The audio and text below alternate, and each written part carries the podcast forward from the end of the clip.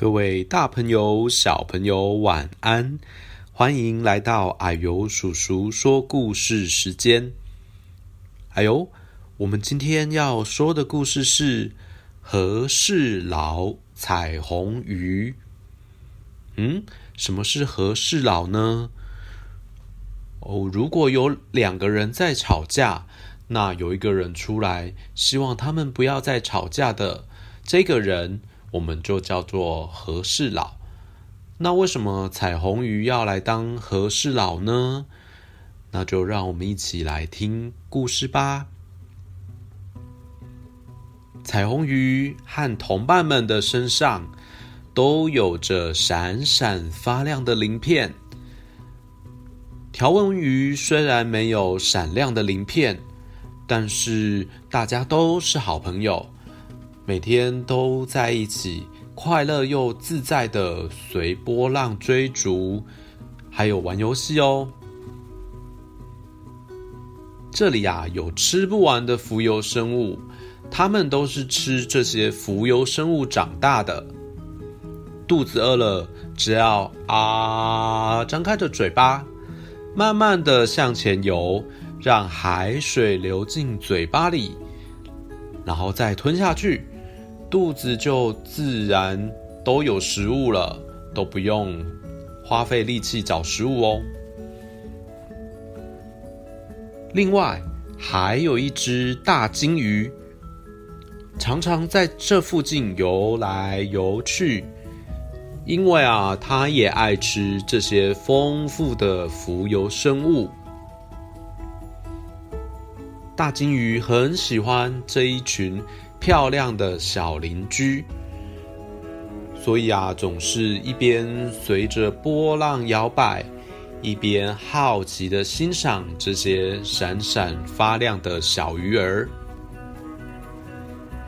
有一天，鱼群中的锯齿鱼发现了大鲸鱼这种奇怪的行为，他心里觉得很不放心，就告诉大家。你们看，大鲸鱼的眼神好可怕哦！它为什么老是盯着我们看呢？它到底想要做什么啊？大家要小心一点才好哦。大鲸鱼一点都没发现，其他的鱼儿已经越来越不信任它。还是每天欣赏着这些可爱的小邻居。这时候，又有另外一条鱼说：“你们看，它的嘴巴这么大，总有一天会吃光所有的食物哦。”这时候，彩虹鱼也开始担心起来了。他心里想。大鲸鱼的食量这么大，就算现在食物多得吃不完，恐怕以后也会被它吃光光。而且仔细一看，大鲸鱼的眼神好像真的不怀好意耶。过了几天，大鲸鱼。终于发现了鱼群们对他的猜疑。刚开始，他只是伤心难过，可是后来越想越生气，最后决定要给这一些小家伙一点教训。于是，他飞快地冲进鱼群里，像狂风一样的拍动着尾鳍，一下往左边甩。哎呦，哦！一下往右边拍，啊！把鱼儿们搅得晕头转向。鱼儿们吓得四处逃跑，赶紧钻进岩石的缝隙里。但是大鲸鱼还是紧追不舍，在岩石堆里来回穿梭。一直追到鱼群居住的洞穴口，才停下来。虽然所有的鱼儿都安全地逃回了洞穴，但是大鲸鱼却还在洞口徘徊，不停地朝着洞穴里东张西望。锯齿鱼害怕地说：“我说的没有错吧？这头鲸鱼真的很可怕哎，大家千万要小心一点才好啊！”后来，大鲸鱼的怒气渐渐平息了下来，离开了岩石堆。这时候，又累又饿的鱼儿们才慢慢的从洞里游出来。虽然大鲸鱼游走了，但是可怕的灾难并没有结束。经过这一闹，所有的浮游生物都被吓跑了。彩虹鱼对同伴说：“大家还记得以前的日子吗？那时候我们和大鲸鱼相安无事，有足够的食物让大家吃。可是现在却什么都没有了。吵架只会带来不幸和灾难。”我们一定要想办法才行。我们要想想怎么跟大鲸鱼和解。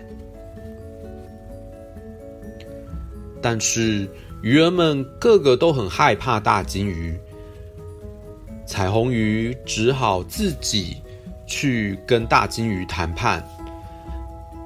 大鲸鱼看到彩虹鱼游过来，觉得很纳闷。彩虹鱼告诉大鲸鱼说：“吵架对谁都没有好处，而且还把我们爱吃的浮游生物都吓跑了，害大家都饿肚子。所以，我们还是和好吧。”他们继续谈了很久。大鲸鱼说。当我发现你们对我有敌意，我非常生气。其实我一点恶意也没有啊。彩虹鱼也向大鲸鱼道歉，他说：“嗯，其实我们只是担心所有的食物都被你吃光了。”大鲸鱼和善的回答。难道你们不知道这里的食物多得吃不完吗？大鲸鱼接着又说：“那我们一起去寻找另一个食物丰富的地方吧。”彩虹鱼回去后，向同伴们报告了谈判的结果。大家听完后，都觉得自己太自私了，所以最后鱼儿们决定跟着大鲸鱼一起去寻找一个食物丰富的好地方。好，故事说完了，小朋友，你们现在知道彩虹鱼为什么要当和事佬了吗？还好有彩虹鱼，让大家和好了。大家才能够继续快乐又自在的生活在大海里，对不对？小朋友，你有遇过朋友吵架的情况吗？你会不会当和事佬，劝大家不要吵架呢？希望大家都能够开开心心的一起玩，一起生活哦。好，希望你喜欢今天的故事。那我们故事就说到这边。我们下次见喽，拜拜。